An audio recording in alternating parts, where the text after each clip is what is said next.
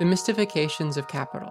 So, the disconnect between the way the capital appears and how it functions is built in. This is especially salient in the twofold nature of the commodity, it being a use value and exchange value at the same time. This twofold nature is essential for understanding Marx's critique and how Postone used it to understand Nazi genocide. It would do us well to flesh this paradox out a bit, because this contradiction within the commodity form is what gives rise to the one sided pseudo critique of capital, very much favored by anti Semites and reactionaries in general. In modern times, we all live and breathe under a fetish form of commodity production. Our vital powers, our creativity, our labor, our life force are subsumed into the cash nexus every day. We only have a chance to live if capital is sucking our surplus labor dry. After we made enough product to afford to buy the consumption goods necessary to live, this surplus is in the hands of the capitalist. The product of our labor leaves the sensuous material realm of production and goes into a realm where all our efforts are abstracted into the market. It is here that all the separate jobs we do, all the separate things we create at our particular workplaces, from coffee beans to tables to foundations of buildings to spreadsheets to soy lattes, are tested against one another and their unique product made interchangeable by finding themselves a quantitative price. It is in the realm of abstraction that each of our contributions are weighed against everyone else's as the product of our collective labor is bought or sold. Capital is our own labor embodied in an estranged form that demands our time and our labor to reproduce itself and in ever greater quantities. We believe the table is haunted by the spirits of the deceased because, economically speaking, it is. Capital, then, is more than just a thing, though it coheres itself in things in machines, in transportation networks, in commodities, in factories, in agribusiness estates. Capital is a seance between living labor and past dead labor. Capital is the metamorphosis of money into capital, means of production and labor power, in a process that generates more money in the end, from concrete to abstract to concrete and back again. It's an expression of our human powers to change and remake the world, increase the wealth of human civilization, and land a person on the moon, but we have no control over it. The damn thing is spooky. In this alien entity's ruthless pursuit for self expansion, in production for production's sake, quote, all fixed, fast, frozen relations with their train of ancient and venerable prejudices and opinions are swept away. All new formed ones become antiquated before they can ossify, unquote, as Marx and Engels said in the Manifesto of the Communist League. The relentless pursuit of profit in new commodities, in new services, in new ideas radically alters every society that capital envelops. And in the course of remaking the economy, capital now appearing as a force of nature in opposition to the nation and civil society, old social structures and institutions fall, the modern nation state arrives on the scene, and the liberal conservative split within the bourgeoisie becomes the dominant mode of politics. It's no wonder then that fantastical ideas spring up about who is in control of this process and who benefits. We're all enthralled to the global power of an abstract and alien social machine that extracts life from us in eight hour intervals, if we're lucky. Powerful people certainly benefit from capital, but the market that creates it, that forum for impersonal abstract domination, is ultimately out of control of even the richest of men. And that's why that's why they end up buying Twitter. because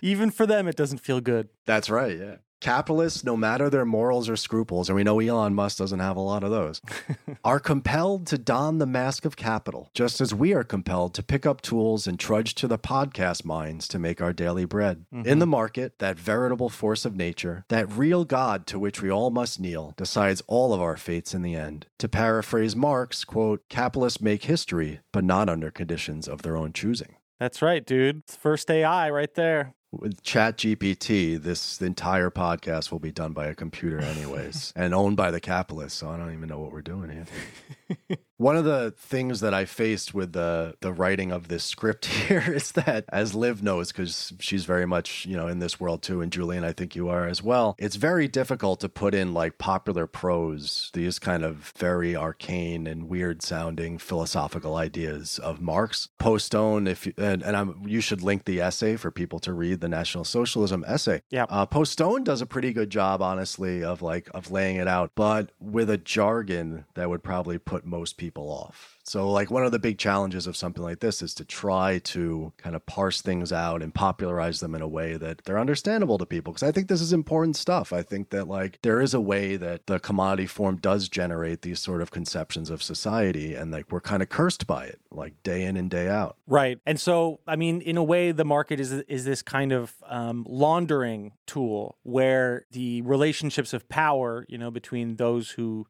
who take and those who give, let's put it that way, are basically kind of made invisible by, you know, basically feeding it all into this big machine called the market and being like, well, whatever pops out the other end is the market's decision. The market says, right? I didn't do it. It's not me. I'm not taking the money out of your pocket, even though it does end up in mine. And so, this kind of making more confusing, I'd say, of the general relationship between those who have power and those who are exploited by them, that results in this kind of vacuum of explanations for why things are happening happening to us or why we don't feel good or why we feel exploited or alienated. And of course, I'm guessing anti Semitism is one of those very easy, more volkish or, you know, folkish ways of, of kind of filling that vacuum. Yeah, that's right. My vague understanding of Postone is he has this interpretation of Marx where previously existing social formations are a lot more kind of concrete, that we can't push the capitalist analysis of how labor is abstracted backwards. Right. But then, like, as soon as capitalism happens, it's this remarkably productive system, but one that isn't as concrete or requires this massive abstraction. And so, like, I know Marx mentions that, like, it is only really at the start of capital that even the capitalist understands really the relationship he has with labor in terms of exploiting it, that, like, eventually it just gets to this point where they see the money is going up and they're like, what do I do to increase the money? Right. How do make line go up? Yeah, but they don't really understand it either. They're just kind of almost this like automated process. Yeah, like the, if you take it to its conclusion, I think like past where Postone goes, but some people make this argument, capital is like this real god mm. that becomes not just mystified in the sense that like, oh, it's obscure and we don't get it, but it's like this alien force that's like literally driving us forward. There's like this treadmill effect. And, you know, this is why talking about Postone or Marx in terms of like economics is kind of a vulgar vulgarization to begin. Because as you said, said, these abstractions like the market directing and our own labor becoming this alien, estranged force from us leads to a situation where abstract domination, like the impersonal domination of capital, becomes like its own subjective history. You know, it's it yeah. is the thing that is moving history forward as it like constantly overcomes all these barriers to production. And a lot of those barriers, of course, are like cultural things that we all enjoy. Many of them are cultural things that are really bad that like capital forces us to get rid of. The nation nation state obviously has been remarkably changed by capital even over the last like 30 or 40 years. So there's like people should get the sense from this that there is like this overarching power that exists like above us that we do create, but it doesn't feel like we do. It feels like a force of nature that's like acting upon us.